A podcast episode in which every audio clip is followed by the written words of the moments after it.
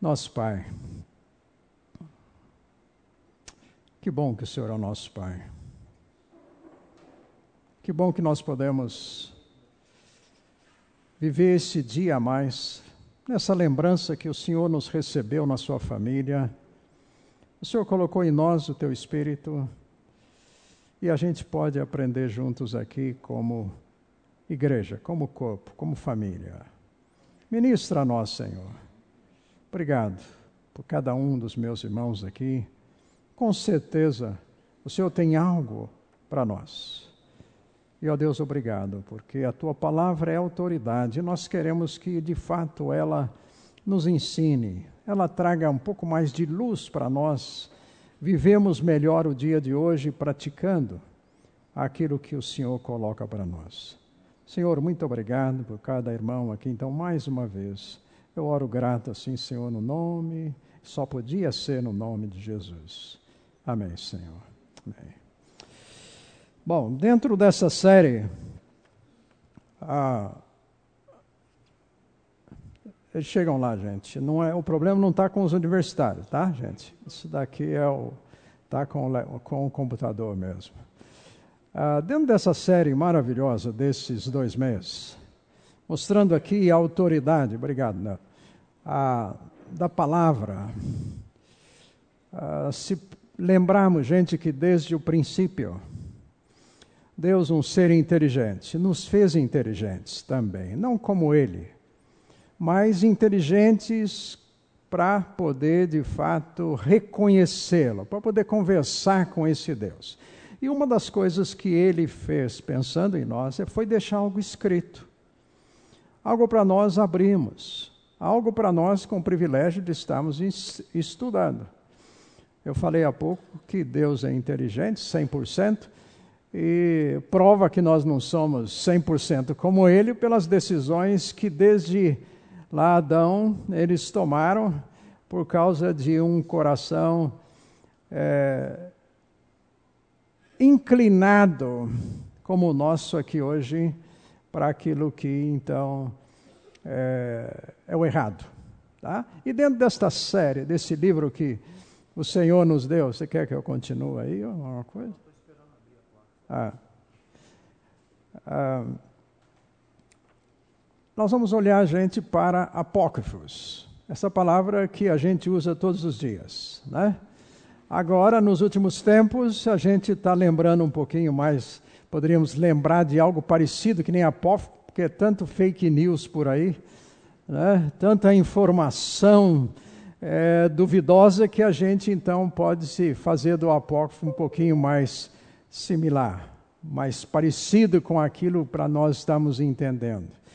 Quando nós falamos de apócrifos, ah, essa palavra traz a ideia na Bíblia de algo que não ficou tão claro. Tem alguns versículos aí do Novo Testamento que não precisamos ler aqui agora, mas que fala de uma é, de algo que Deus fez conosco que foi trazer revelação. É algo que estava oculto tá? e algo que não estava tão claro.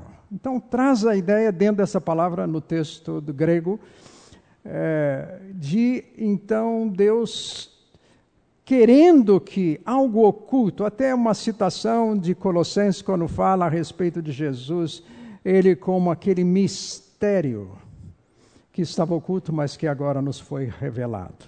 Quando a gente fala de apócrifo, nós estamos falando de alguma coisa que veio para nós, informações, ou um texto, ou uma mensagem, é, que não é clara e que muitas vezes não é verdadeira. Às vezes é meia, há meia verdade nisso daí.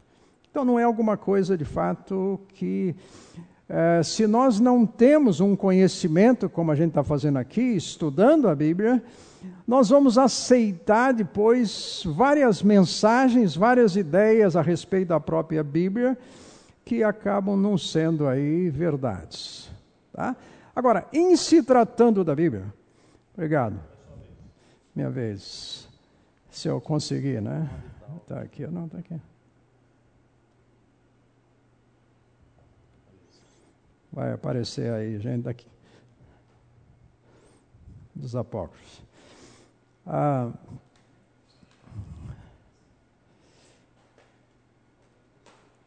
a Bíblia, como verdade de Deus, ela também pode ser mal interpretada, mal usada. A gente sabe disso.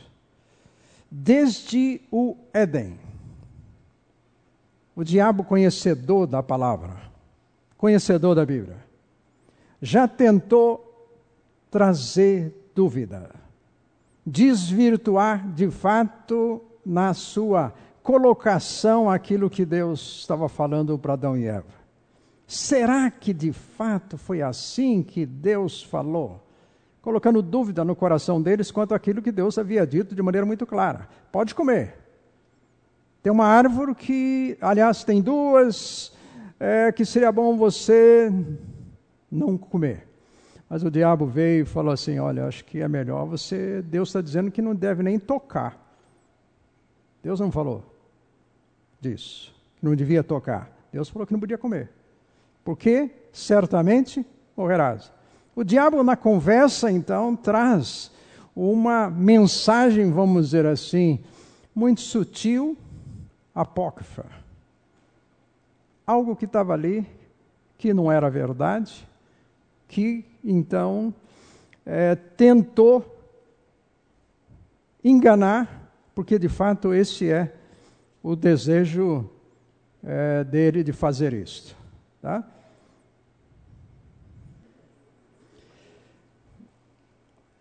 Tá dando para ler, né? Ok. O que são? Então lá a palavra no grego apocripta, separado coisas ocultas. Algo que de fato nesses textos aqui traz essa ideia de algo que a gente precisa saber, algo que precisa ser de fato aí esclarecido. Ah, então é um texto quando a gente fala de livros apócrifos na Bíblia, ah, então é um texto, uma obra, um conteúdo duvidoso. Duvidoso. A, a palavra para, vamos dizer assim, a mensagem para estar aqui nesse livro, é, é usado a palavra canon, precisa ser canônico isto que, o que quer dizer essa palavrinha canon? Significa uma varinha de medir. Você vai comprar alguma coisa, você quer que aquele pedaço de pano tenha, siga lá uma metragem, um metro. E você compra por um metro no, ou centímetros. Tá? Você vai no supermercado, a gente fala de quilo. A gente fala de nós mesmos aqui. Não, a gente não fala para nós de quilo. Né? Não podemos falar disso, muito menos para qualquer senhorita, qualquer mulher, a gente não fala disso. Né? Mas é algo que mede. Então, para medir se um livro era apócrifo ou não, se ele deveria fazer parte do, do, dos, da Bíblia, ele tinha que passar por três princípios.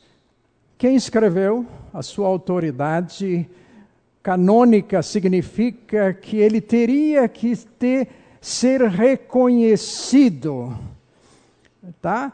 Pelas autoridades religiosas. Velho Testamento, principalmente, nós vamos falar dos profetas, pensando neles como autoridades. O autor, você tem que saber quem é o autor, se é alguém que é reconhecido, tá? Então, a confirmação. Então, são e o outro princípio que nós que acaba tendo sendo importante é que o que o texto diz, o que está naquele livro, o conteúdo dele, o texto interno, se é autêntico ou não, tem comprovação ou não, tá?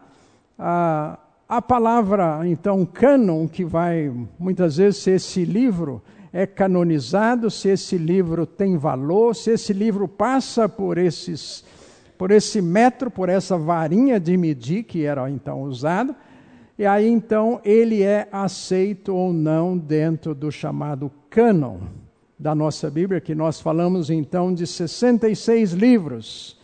Tá? No caso da Bíblia da Igreja Católica, a gente pode ver que eles têm alguns livros a mais, são nove livros a mais. Tá? ah, muitos livros foram escritos. Nós tínhamos muita gente séria que escreveu, mas nem sempre com o conteúdo correto. Tá? Nós vamos, eu quero mencionar alguma coisa aí nesse desse sentido. Ah, tem aqui alguns livros dos mais conhecidos você pode encontrar então dentro do, da Bíblia Católica, né? Tobias, Judite, primeiro e segundo Macabeus, Sabedoria, Eclesiásticos, tem dois capítulos a mais incluídos na Bíblia lá do livro de Daniel, também mais alguns capítulos lá em Esdras. Então tem aí um contingente de livros que pela Igreja Católica eles são aceitos, estão lá, está lá na Bíblia. Tá? Mas durante então os concílios, ou eles não foram aceitos, eles são aceitos por outros, eu vou mencionar isso um pouquinho mais à frente aqui, como sendo livros que têm algum valor. Não vamos jogar tudo fora.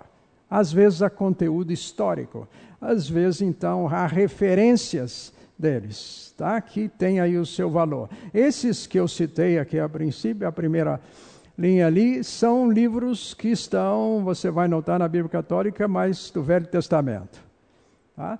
que foram escritos, sobretudo, naquela época é, que a gente diz um período de silêncio, desde que o povo volta para para Israel, eles estavam na Babilônia, aquele período até então, agora a reconstrução do templo até a volta, até a vinda de Cristo. Aquele período fala-se lá dos seus 400 anos de silêncio.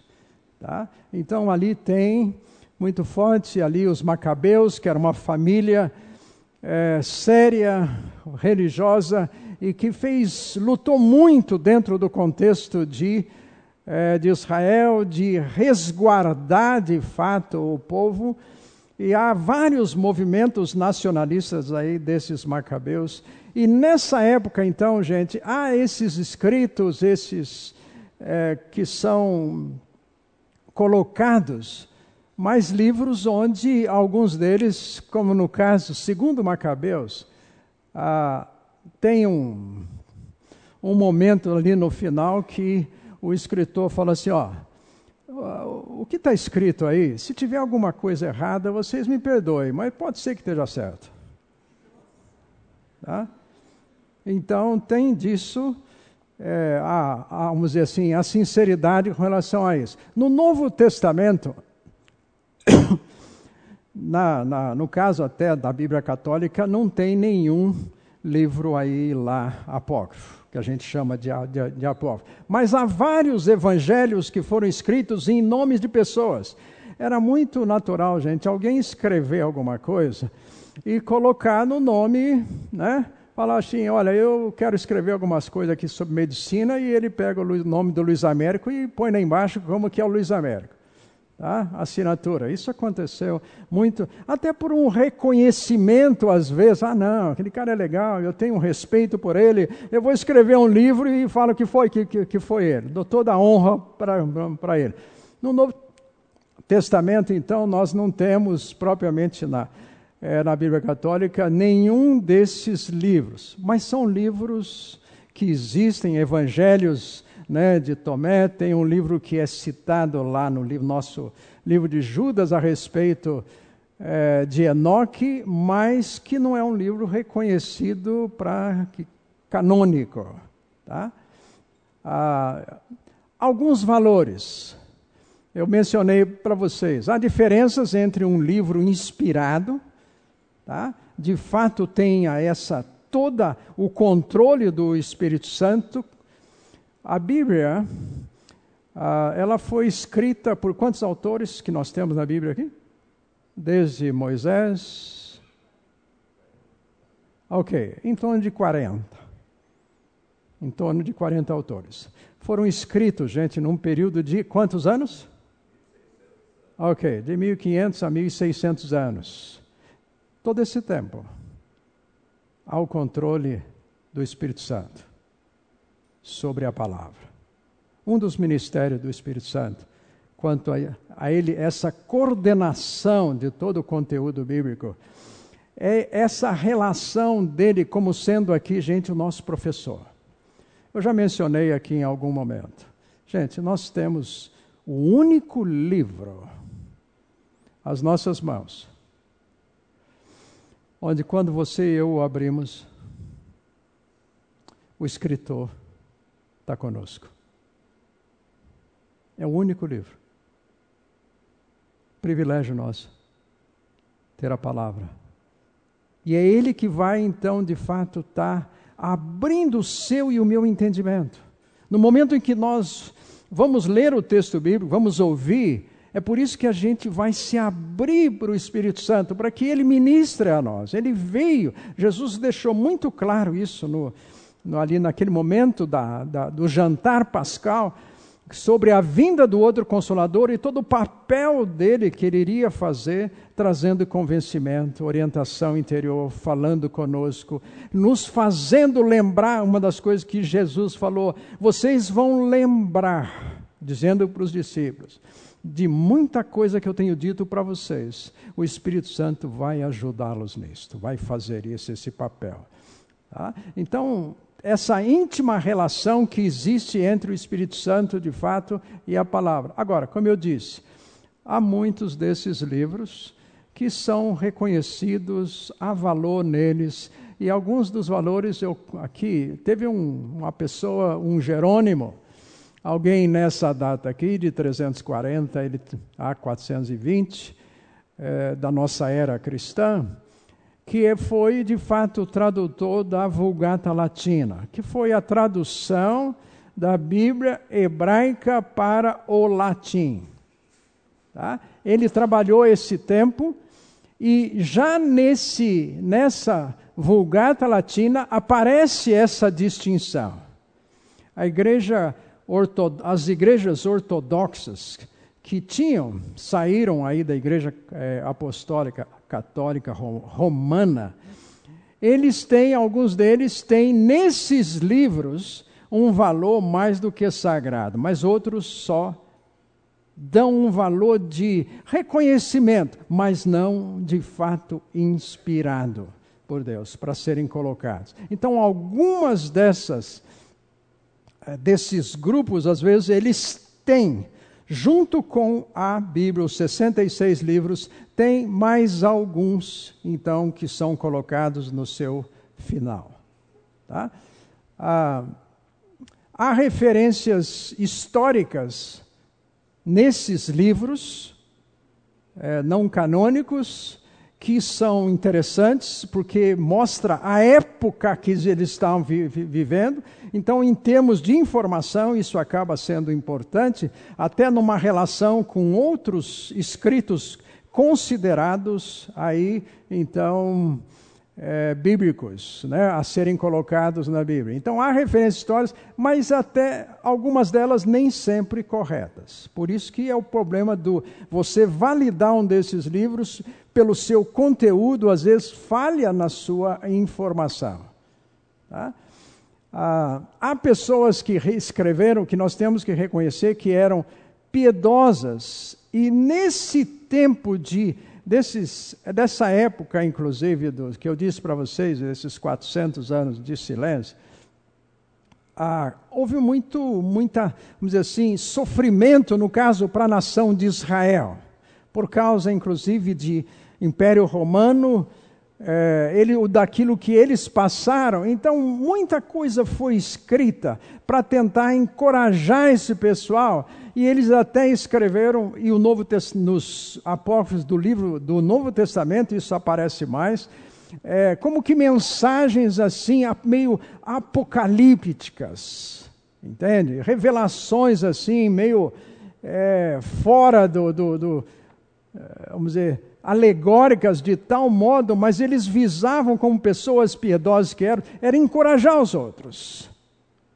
E essa forma, às vezes, escreviam coisas, e, por exemplo, é, no Velho Testamento tem um livro lá de Tobias, um sujeito sério, Mas ele então, junto com o filho dele lá, depois fazem algumas coisas assim que você vê, peraí, mas isso não tem nem pé sem cabeça. Mas o objetivo era tentar, de alguma maneira, uma mensagem que pudesse ser é, de encorajamento e ou de falar de alguma coisa a respeito de Deus. Então, problemas no seu conteúdo. Tá? Como eu já disse a vocês, olha, Macabeus aparece e nem o autor né, de Macabeus, ele vai dar muito valor por aquilo que ele escreveu. Pode ter erro, viu, gente? Então é melhor vocês ficarem, a hora que vão ler, já ficar na dúvida, porque entende? já estão pedindo perdão. Aliás, é bem isto. Pede perdão. Tá? Por alguma coisa errada que tenha aí escrito. Tá? O cânon do Velho Testamento, isto é, esta confirmação essa aceitação de fato de quais livros ali do Velho Testamento é, deveriam ser, estar tá sendo aceitos. Uh, Esdras é que foi alguém que usado, é, Esdras que está aí na Bíblia, né, junto com Neemias, ele foi alguém usado que teve muito valor para isso daí. E dentro da, da, da Bíblia hebraica, dentro de Israel, da nação, é bem aceito então essa, ah, vamos dizer assim, esse trabalho de Esdras como alguém bastante sério nisso. Tá?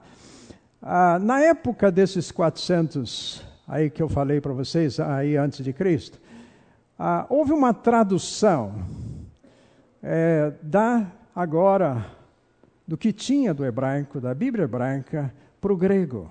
E é a Septuaginta. Septa aqui, a ideia de 70 é, pessoas, estudiosos, e ah, que fizeram essa tradução e foi justamente a Septuaginta, a, vamos dizer assim, essa tradução que foi muito usada no Novo Testamento, na época de Jesus, inclusive é, a língua aramaica, que era a língua do povo, mas em algum momento até Jesus usou do aramaico. Né? Lá na cruz, por exemplo, Eloi, Eloi, lema sabachthani. Isso era, no caso, era aí é, o aramaico, era muito conhecido né? era a língua falada. Agora, o grego, por causa da influência justamente grega e também depois romana, facilitou tremendamente que o evangelho fosse expandido, fosse conhecido, porque nem todo mundo falava mais ali o hebraico. Houve perda muito grande com relação a isso, né? Com a volta dos judeus para a Babilônia, a mistura a mistura de línguas ali, então, agora o aramaico teve então uma força muito grande como língua popular usada. Tá? Ah, em 397, Cartago, há um reconhecimento dos 27 livros do Novo Testamento. Uma coisa que é importante, os, ah, eu mencionei Antes, essa autoridade aqui, canônica, essa autoridade, a, vamos dizer assim, no geral era aceito que determinadas pessoas e livros, mensagens, eram de fato palavra de Deus. Por exemplo, Moisés. Moisés é alguém que entendemos, que aceitamos, que cremos, tenha escrito aí o Pentateuco os cinco livros. Lembra daqueles 40 anos de deserto? Gente, 40 anos de deserto. O que, que ele fez nesse tempo? Só comeu maná e codorniz o dia inteiro? Muito provável nessa época estava ele lá escrevendo. Deus falando para ele: escreve, escreve, escreve. E ele vai escrever. O apóstolo Paulo usou para escrever muitas vezes, foi na cadeia. Quando a gente lê o livro de Salmos, a respeito, por exemplo, é, de muitos salmos de Davi, em que momento que ele escreve? Muitos deles, gente, está na caverna. Num período que Deus permitiu na sua vida de limitações, mas felizmente não foram limites para Deus dar para ele mensagens. É interessante, estava lendo ainda essa semana Em 2 Samuel, já lá no final, no relato, tem um texto lindo a respeito de Davi falando assim: Deus me deu mensagens, Deus falou através de mim. Ele, ele exalta Deus, mas ele fala: eu tenho sido instrumento, através inclusive das músicas, dos cânticos, do que foi escrito. Então, há um reconhecimento, de fato, de é, generalizado de que esses livros, no seu conteúdo, na sua mensagem, a pessoa, elas são, de fato, aceitas. Não há dúvidas com relação a elas. Tá? Ah, No caso, esse reconhecimento dos 27 livros aqui do Novo Testamento, não era que o concílio estava reunido para, vamos fechar esse assunto. Não, já havia aceitação. Eles simplesmente ratificaram aquilo que já existia nesse concílio. Porque há muitos concílios na história. Tá? É, uma coisa interessante ah, ano 400 e, se me engano, 430 da nossa época, né, época de Cristo, DC, houve um concílio, gente, em função de aquela questão que estavam discutindo, a questão imagens. E aí, imagem passa a ser, ter a sua aceitação. Por quê? Como é que a gente faz hoje com criança? Quem já trabalhou com criança aqui já usou flanelógrafo.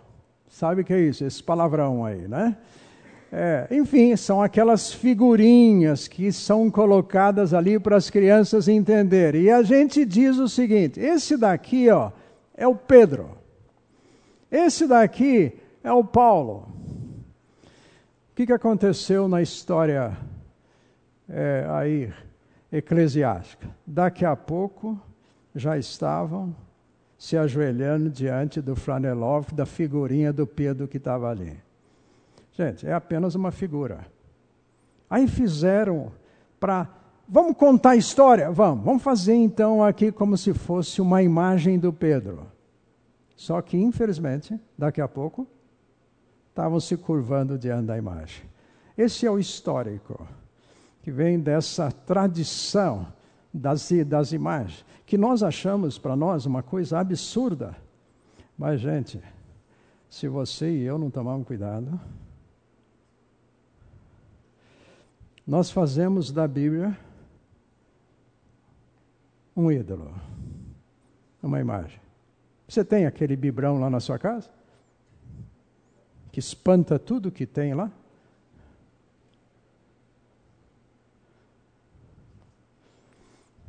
Pode se tornar um ídolo. Ele fica ali,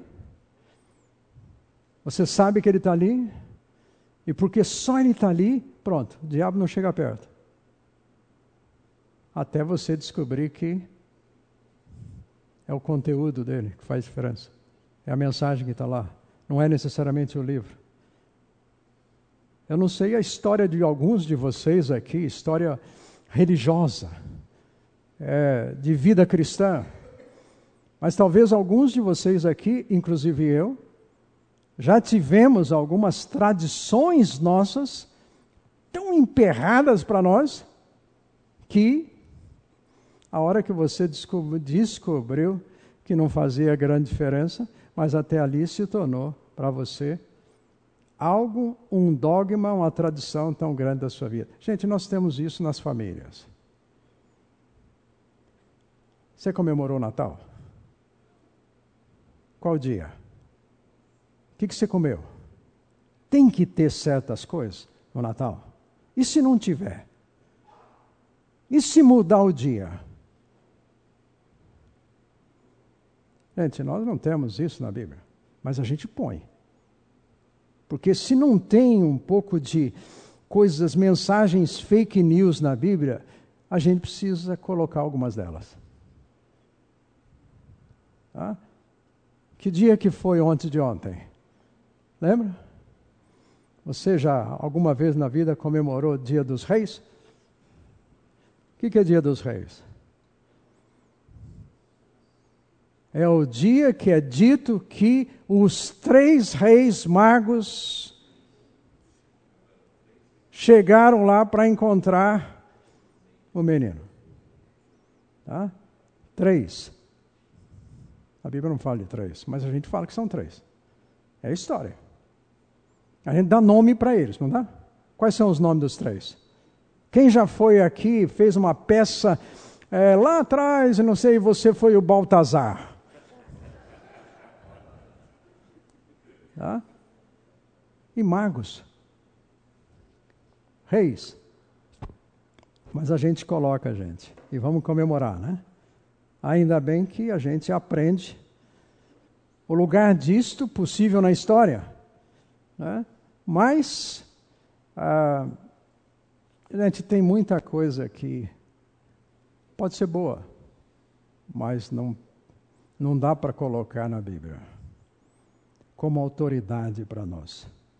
Infelizmente, há coisas que fomos ensinados né, de uma forma que não é necessariamente deveria ser autoridade na nossa vida, a liberdade que de fato o Senhor nos dá pela palavra na forma como então é, nós vamos estar aí interpretando. Porque alguns estão na Bíblia Católica. Uma coisa importante, gente, a autoridade da interpretação, no caso, estou falando agora Igreja Católica, está na própria igreja e na sua tradição, dando apoio a algumas das suas doutrinas. E aqui importante, o povo não tinha acesso à Bíblia.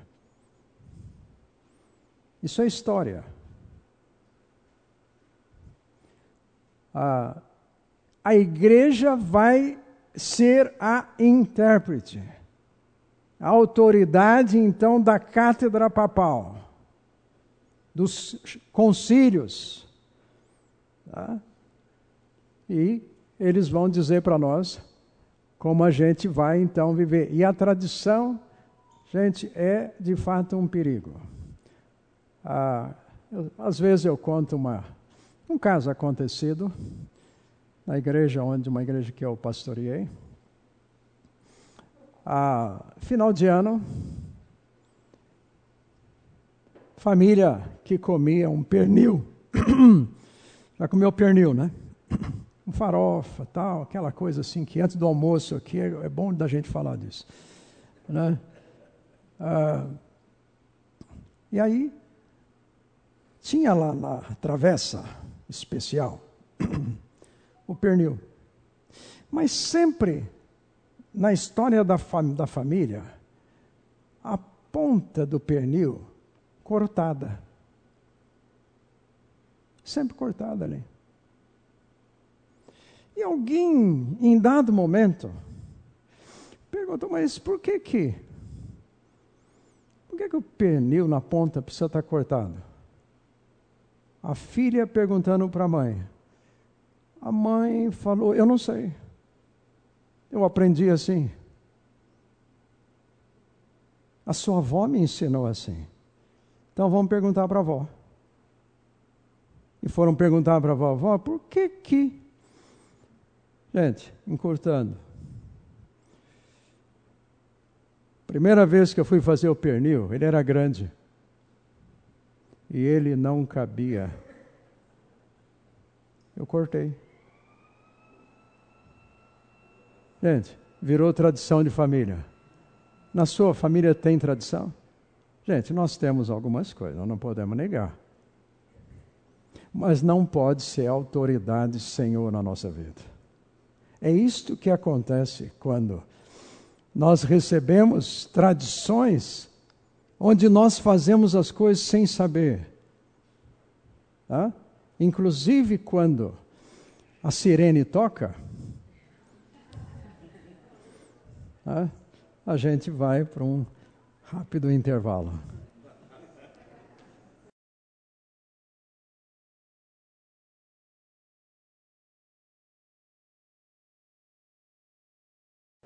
Uma informação importante, aliás, duas.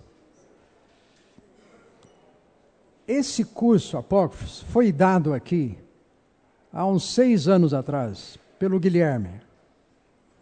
Está no site. Só que ele deu em quatro domingos. Então está mais extenso. Vale a pena você então ouvir. Eu fui ver esse o curso que ele deu, tem lá os seus slides e tudo mais. Vale a pena a consulta, tá bom? É, outra. Obrigado porque vocês estão aqui. Eu? É, vocês não me deixaram sós aqui, assim, né? Então, e só para lembrar para vocês, daqui a 15 dias nós vamos estar de novo com a mesma palestra aqui, né, nesse programa. E durante o mês de fevereiro também vou ter a oportunidade de estar ministrando um curso aqui que pega muito meu coração, né? falando da vida de Jesus, os milagres de Jesus no Evangelho de João, onde eu vou me fixar. Tá? É, gente, coisa, coisa boa falar de Jesus. Tá? Alguém me relembrou aqui uh, sobre a questão da, do reconhecimento dos livros canônicos no Novo Testamento, a importância gente lembrar dos apóstolos. Então, um livro, para ser reconhecido, autenticado, deveria passar pelo crivo dos apóstolos e também alguém que talvez tenha tido convivência com Jesus. Por isso você vai notar nesses autores é, aí do Novo Testamento. Tá? Eram, vamos dizer assim, do mesmo modo que no Velho Testamento os, os profetas tinham muito peso tá? para essa autenticação, porque não era qualquer pessoa que vai dizer assim, não, esse daqui põe lá, esse é bom. É, enfim, tinha que ter toda essa a, a autoridade. Tá? A, o livro, eu estou falando livro, pode ser um tratado, pode ser uma carta de Hebreus. É aquele que historicamente teve lá suas dificuldades para definir se era Pedro, se era Paulo. Ou, quem sabe, até nem Pedro, Apolo. Tá?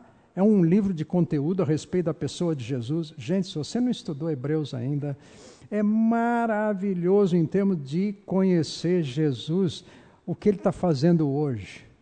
Por favor, não pensa que ele está aposentado, não. Não está descansando, trabalhou muito. Gente, ele está lá trabalhando por você e por mim, nosso advogado. Intercede por nós. A autoridade dele, gente, isso dá para nós uma segurança de podermos, como vai chegando lá para o final, dizendo assim: olhe para ele, o autor e consumador da nossa fé. Você já pecou alguma vez? nenhuma condenação há mais para nós que estamos nele. Gente, ele perdoou. Eu não preciso carregar nada, nada. E Hebreus é aceito muito como autoridade, se puxa muito mais, eu diria, eu sou um desses, que puxo mais para o apóstolo Paulo, pelo conteúdo dele e aquilo que a gente diz assim, também o original grego, o que escreveu. Um Pedro não poderia ter escrito aquilo. Tá? Porque o grego, vamos dizer assim, gente fala grego, parece que é um negócio, nossa, ele fala né, grego, tal, coisa assim. Gente, o grego do apóstolo Pedro era mais do que arroz e feijão. Simplinho de tudo. O do Paulo era diferente. Era grego mesmo, daquele, né? Bonito, pesado, que aprendeu com Gamaliel, enfim, teve lá seu doutorado, tudo. É, é parte da diferença. E também tem outros detalhes lá que nos levam para ter aí esta aceitação. Não há dificuldade alguma dentro da, dos teólogos quanto aí a é, Hebreus como um livro inspirado. Tá? Não há qualquer dificuldade com relação a isso. A dificuldade que houve, e hoje quase nem se fala muito, mas é a um pouquinho aí com relação a Paulo.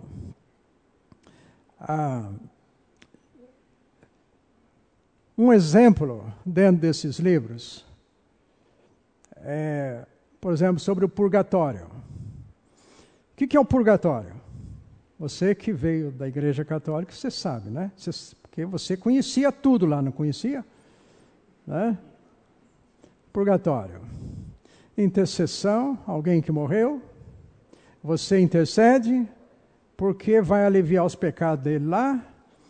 E aí então você intercede, você acende vela, você é, olha, gente, para a questão aí é, que ele foi para um lugar onde não está salvo ainda, então você vai dar uma mãozinha para isso.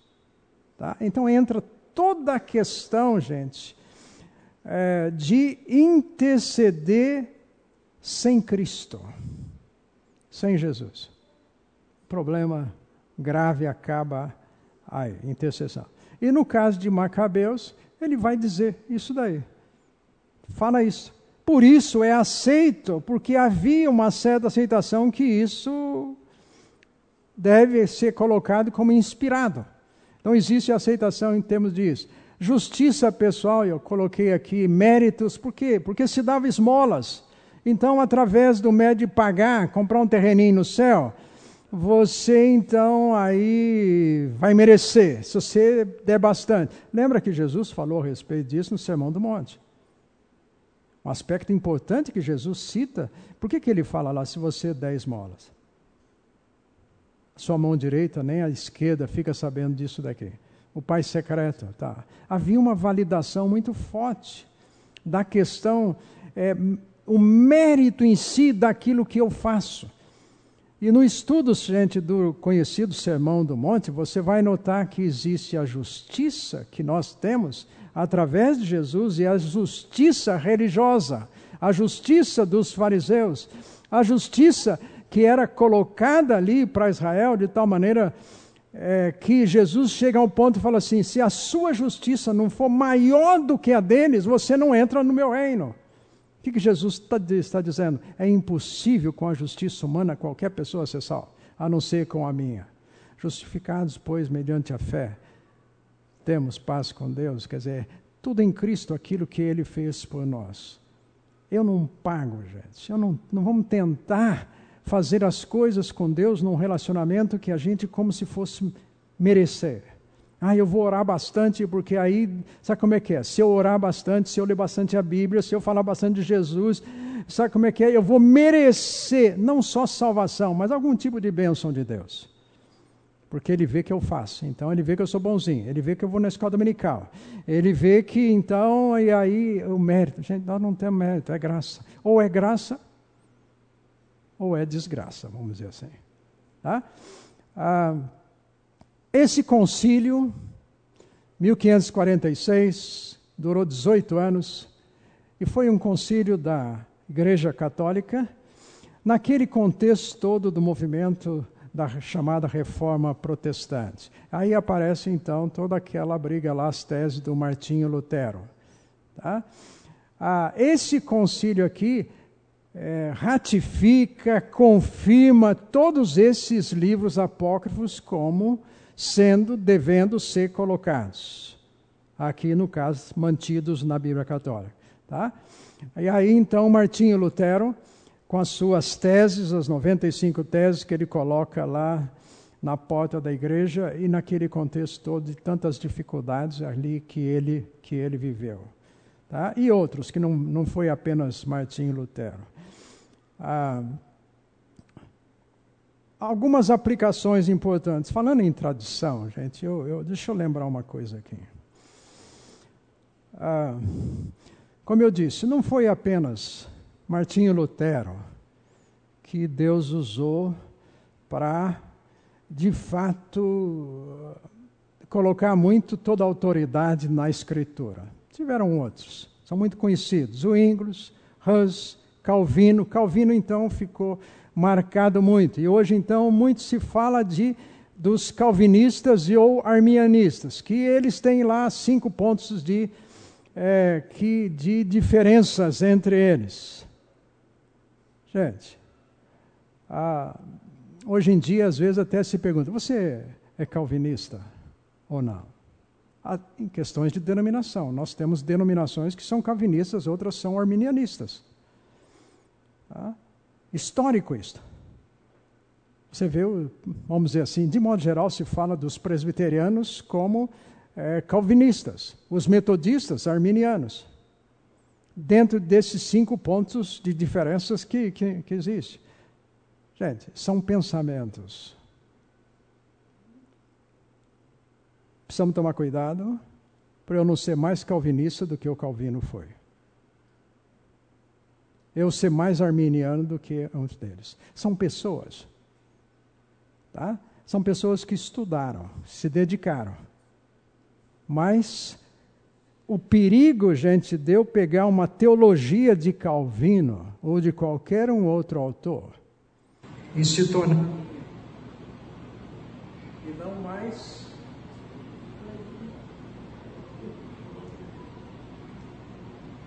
E não mais autoridade bíblica. Então é importante, eu queria relembrar isso. Nós estamos seguindo aí de fato vamos lá, vamos dar volta.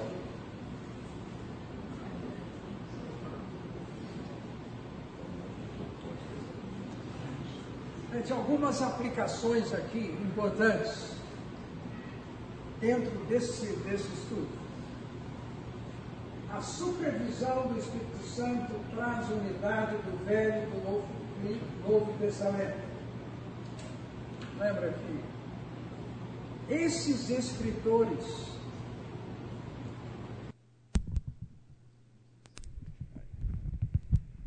sempre tem os universitários para todo lado, né? Os irmãos aí que. É... Obrigado.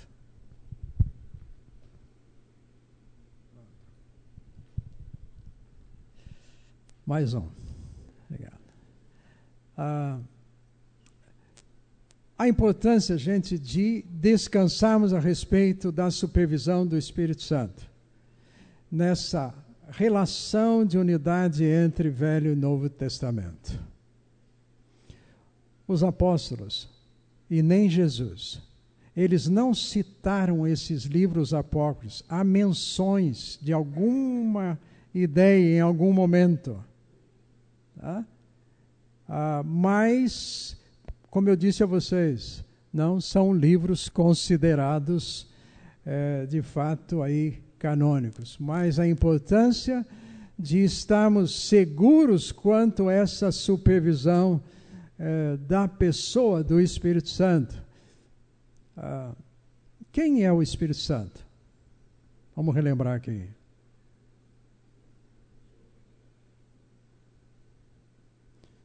Não sabemos? Gente, Ele é Deus.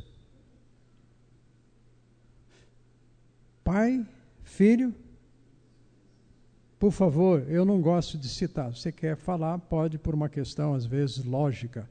Terceira pessoa da Trindade. Tá? Gente, não existe isso. Teologicamente não existe. Porque terceiro é terceiro, gente. É terceira divisão. Tá? Não dá já a impressão que Jesus é um pouquinho menos que o Pai? Afinal das contas, tá, como é que é filho, né? Filho, nós pais, afinal das contas. Pai, Filho Espírito Santo. Gente, a expressão que ainda vimos hoje na ceia, ele é a expressão exata. Ele tabernaculou, ele veio habitar entre nós. O Espírito Santo, você vai ver que em todo o ministério de Jesus, ele está ali a unção.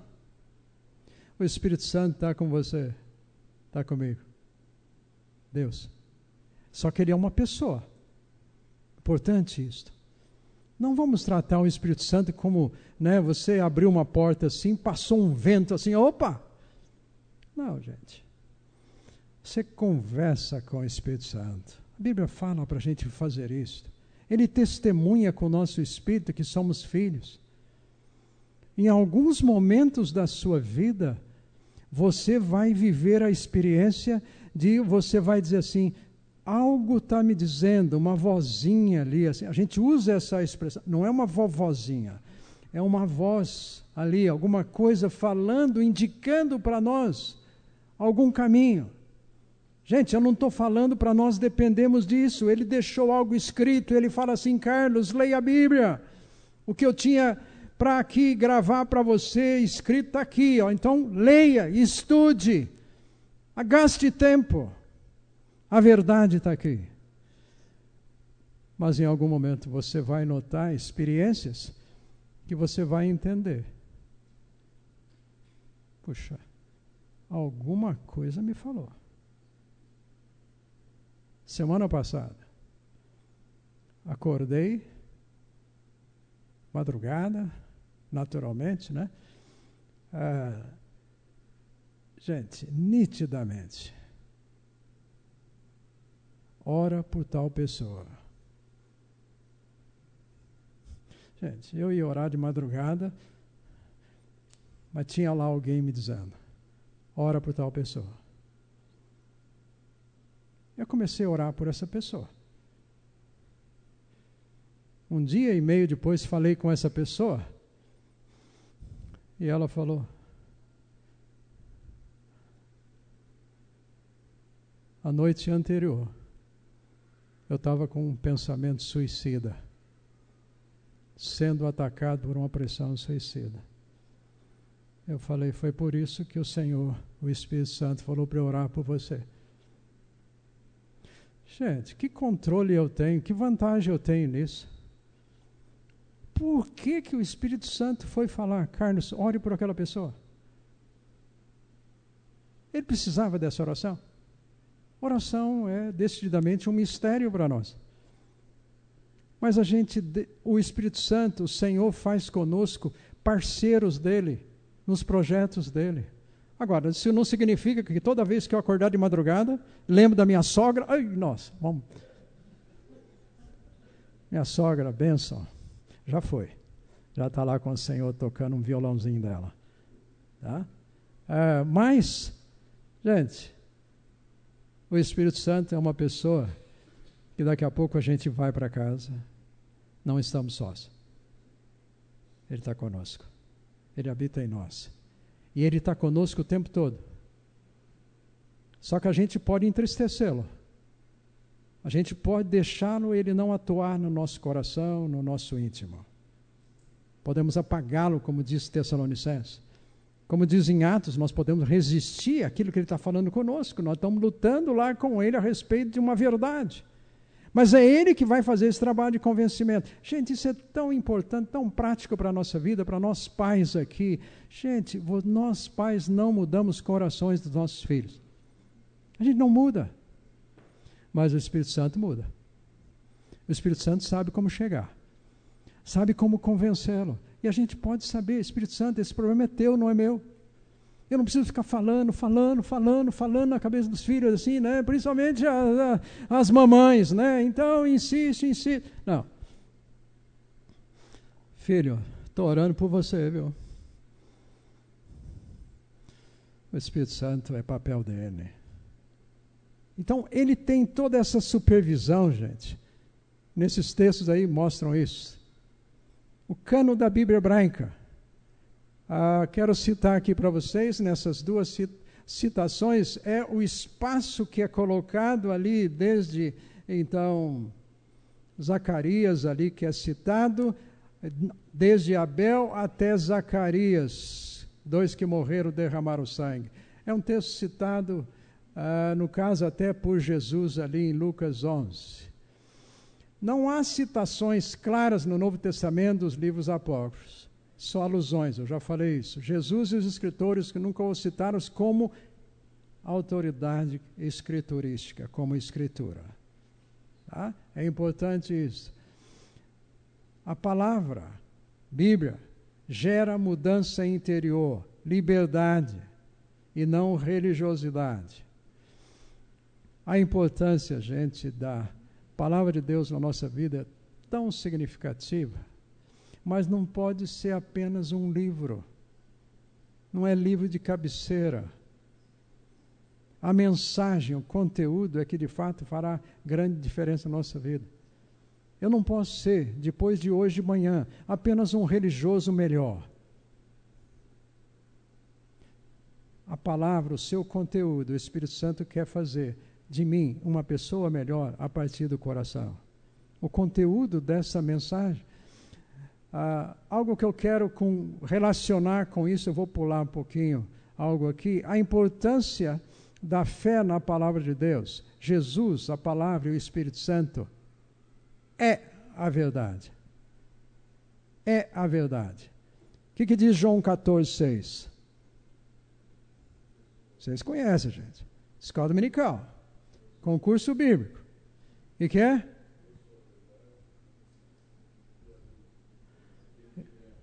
Eu sou o caminho, a verdade. Jesus está dizendo, eu sou. Esse é o mesmo eu sou que aparece só no Evangelho de João, numa referência ao eterno.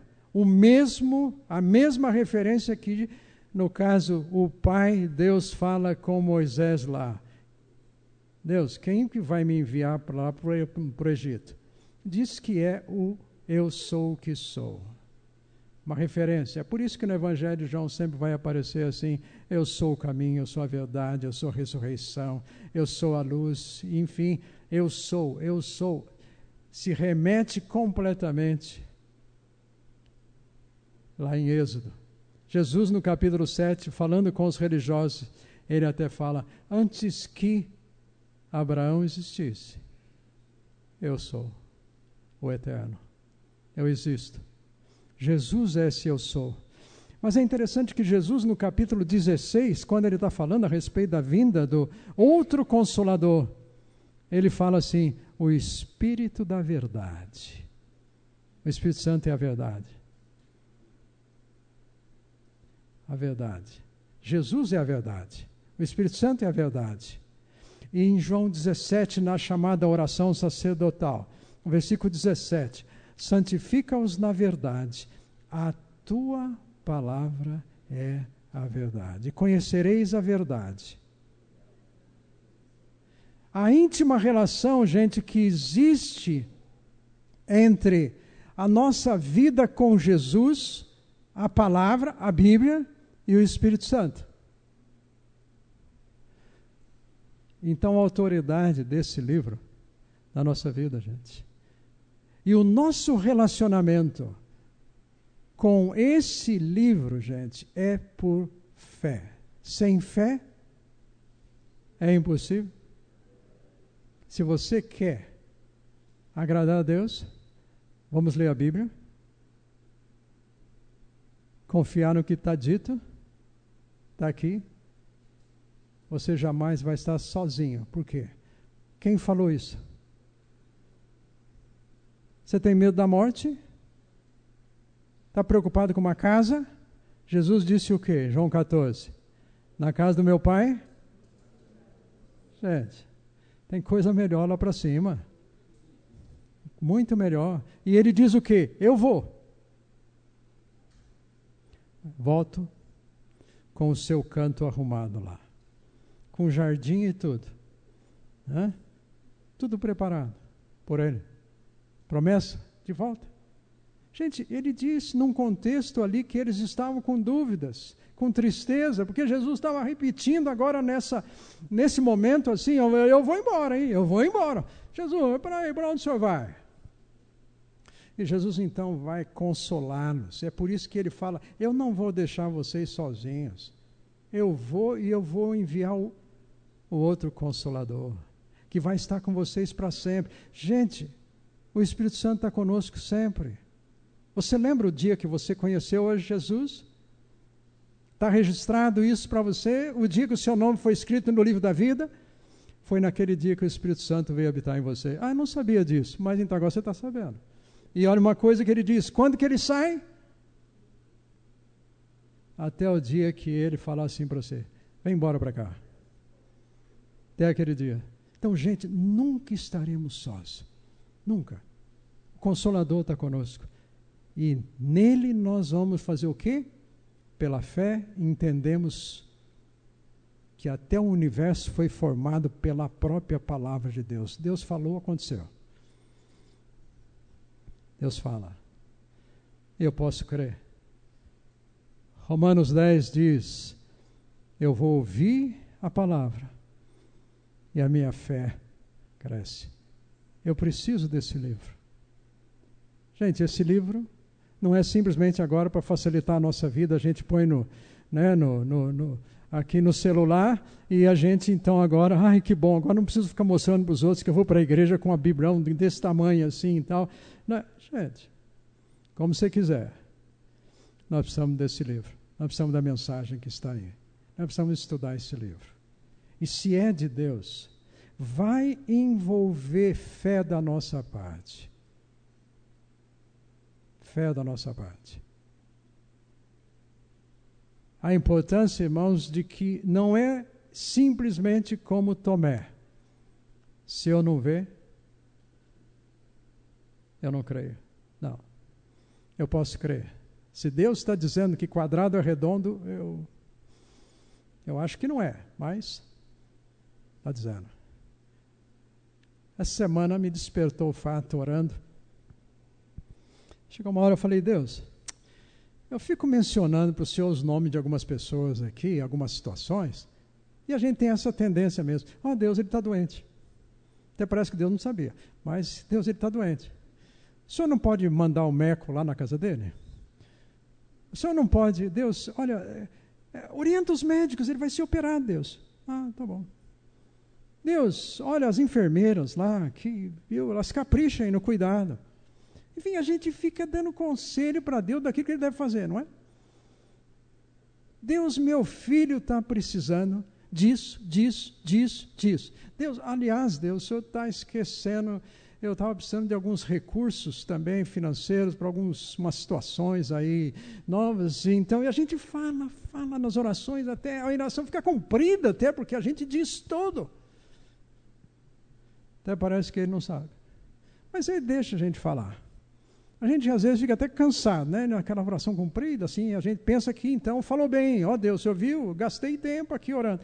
Gente, nessas listas todas de oração que a gente recebe, você recebe, tanto nome lá que você já esqueceu, você leu o primeiro nome, quando você chegou no último, já, como é que é o primeiro mesmo de novo? E aí, gente, Deus não esquece. O Espírito Santo não esquece. O Senhor sabe do que você está passando. Tristezas, alegrias, Ele sabe disso. Mas eu preciso falar com Ele, sabe por quê? Porque o problema está no meu coração. A hora que eu lanço para Ele, eu, disse, eu vou descansar. É o que Ele quer que eu faça. O que, que Jesus falou? Venha. Venha aqui comigo um pouquinho. Descansa. Lança sobre mim a preocupação. Mas a gente puxa, a tendência é a gente puxar de novo, tira lá das costas dele, não, eu quero carregar um pouco de peso. Né? Eu estou precisando sofrer um pouco com os, meus, com os meus problemas, com os meus pecados. Ele fala, não precisa. Deixa comigo. Deixa comigo. Então a fé, nossa gente, quando nós olhamos para a palavra, não existe possibilidade de uma relação com esse livro se não for essa aceitação do que autores escreveram e a importância do que escreveram e a importância do que isso vai fazer diferença na minha vida, gente. Gente, Bíblia não é o nosso livro da nossa religião. A Bíblia é uma conversa do plano de Deus, de quem Ele é, do que Ele programou para você e para mim, como nós podemos ser para toda a eternidade pessoas amadas por Ele, úteis por Ele. Nós vivemos aqui, nós estamos de transição, nós somos peregrinos, nós estamos de passagem. Ele está dizendo isso. Como é importante a gente saber isso. Lembrar-se que o Senhor está projetando para nós, o melhor está lá. O melhor está lá. Para nós pais, avós aqui, como que vai acontecer com os nossos filhos, com os nossos netos? Quando é assim, gente, o mesmo Senhor que cuida de nós, cuida, vai cuidar deles. O mesmo Espírito Santo que atua em nós vai atuar neles. O que nós podemos deixar de mais relevante, de legado para os nossos filhos? Gente, é que os nossos filhos possam reconhecer Jesus como autoridade, como Bíblia para eles, é o melhor que nós podemos deixar para eles.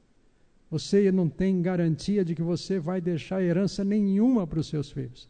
Herança financeira nenhuma, por mais que você tente. Deus pode simplesmente puxar o tapete, mas você pode deixar para os seus filhos uma relação sua, minha, pessoal, com o Senhor, de dependência do Senhor, de estudo da palavra. Seu filho precisa saber, nossos netos precisam saber que nós amamos o Senhor, que nós amamos esse livro, que é a verdade de Deus para nós, que somos dependentes dessa mensagem. É o melhor legado, é a melhor herança que nós podemos passar. E esta é possível, porque é Deus que vai atuar em todo o coração dele. Isso é um descanso para nós. Descanso.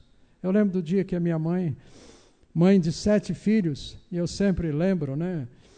Minha mãe, uma heroína, que o médico chegou para ela ainda antes de ter filhos, falou: oh, só não pode ter filhos. Se, tiver, se a senhora tiver o primeiro filho, já morre lá no primeiro. Gente, foram dez. Tudo com parteira sem hospital.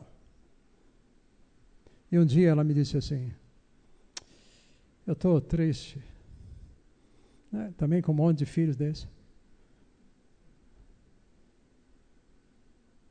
Ela falou: Não estamos deixando nada de herança. Eu falei, mãe, não tem coisa melhor que a herança espiritual que vocês têm dado para nós é o melhor. É o que nós podemos fazer. Nós podemos passar para os nossos filhos que nós, para vivemos, dependemos de Deus. Inclusive quando a gente não sabe o que fazer.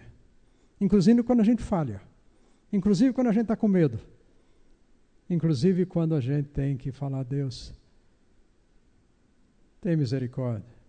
Os nossos filhos vão entender isso. Que nós dependemos desta misericórdia de Deus. Ah, Nesse contexto todo, gente, dos canônicos, vai ser muito importante o reconhecimento de que a salvação é absolutamente só em Jesus. Ele disse isso. Ele disse isso. Isso vai tirar de você e de mim qualquer peso de que eu estou num processo me salvando, ou qualquer pessoa aqui que nós já falamos antes da questão dos méritos. Gente, você não tem méritos. Você não vale nada. Eu não valho nada diante da graça de Cristo. Mas você é alguém. Você é alguém. Porque ele se importou com você. Ele fez com que essa mensagem chegasse na sua vida. E não é à toa que ele toma você e a mim dentro do contexto em que vivemos, com as lutas que passamos, ele fala assim: Você me é útil. Eu quero usar você agora e para toda a eternidade. Para toda a eternidade. Para sempre. Gente, morrer não é acabar, não, não, é continua o melhor. Só que lá nós vamos ter galardão, assim, de tudo que fizemos, investimento que a gente fez para lá, e a gente vai ser, continuar sendo úteis. Salvação só em Jesus. Você tem aquela pessoa que você pergunta, você tem certeza? Ah, não, só Deus sabe. Você pode ter, nós podemos ter. Por causa de Jesus, não por causa de nós. Então, Ele é a nossa segurança. E dentro, nós vamos ver que dentro desses livros chamados canônicos, há inverdades que vão afirmar sempre essa ideia do mérito. Aliás, foi muito disso que Jesus teve dificuldades com os religiosos da sua época, a questão da justiça própria.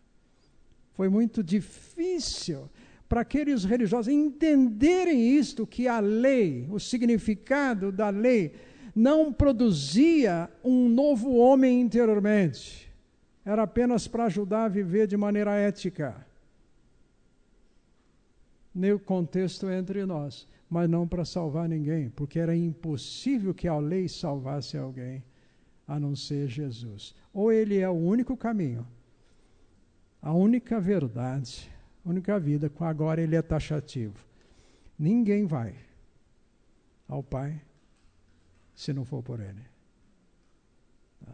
Então, tudo quanto é afirmação fora disso é fake news, é falso, tá? é apócrifo, não serve. Jesus é o único que morreu na cruz. Esse é mais um dos motivos porque a Maria não resolve. Ela não morreu na cruz. Ela chamou Jesus de meu Salvador. Ela não é nossa intercessora. É Jesus. Aquele que enfrentou tudo, que é a verdade, que ressuscitou. Que ressuscitou. Para sempre. Para quê? Para nós ressuscitarmos também. Então, dentro desse contexto, gente, pode termos, nós temos perigos de muitos achômetros pessoais de falsos mestres. Jesus nos faz lembrar disso muito até no, ali no final do seu é, Sermão do Monte. Cuidado, cuidado com pensamentos aí. Tem muita coisa sendo ensinada e ser ensinada fora daquilo que então a chamada cinco teses lá do, é, do Lutero. Só Cristo. Só glória de Deus. Só, só, só. Tudo ali na pessoa, só Escritura, só fé, só graça, só glória, só. Tudo ali em Jesus. Fora disso, gente, é apócrifo. Não vale a pena colocar num livro como esse. Tá? Gente, vai bater o, a caçarola. Né? Que o Senhor abençoe o seu dia, o seu relacionamento com o Senhor, mais e mais amando esse livro, esse livro, porque veio de Deus para o nosso coração, para nós. É autoridade na nossa vida. Vale a pena praticá-lo. Vamos agradecer ao Senhor. Senhor, obrigado por esta manhã agradável aqui com, com os meus irmãos, relembrando, Senhor, quem é o Senhor. Esse Deus que se preocupou em falar conosco, nos fez pessoas que podemos entender a nossa situação pecadora, mas que existe cura. Senhor, obrigado, porque o Senhor nos amou e nos ama, tem propósito para a vida de cada um aqui. Obrigado, Senhor porque fazemos parte da tua igreja, da tua família. E vivemos hoje para viver com o Senhor sempre. Que bom, Senhor, que o Senhor nos dá desses privilégios. Ó Espírito Santo, obrigado pela tua presença aqui conosco. Obrigado porque não vamos sozinhos. O Senhor está conosco sempre. Senhor, eu oro agradecido em nome de Jesus. Amém.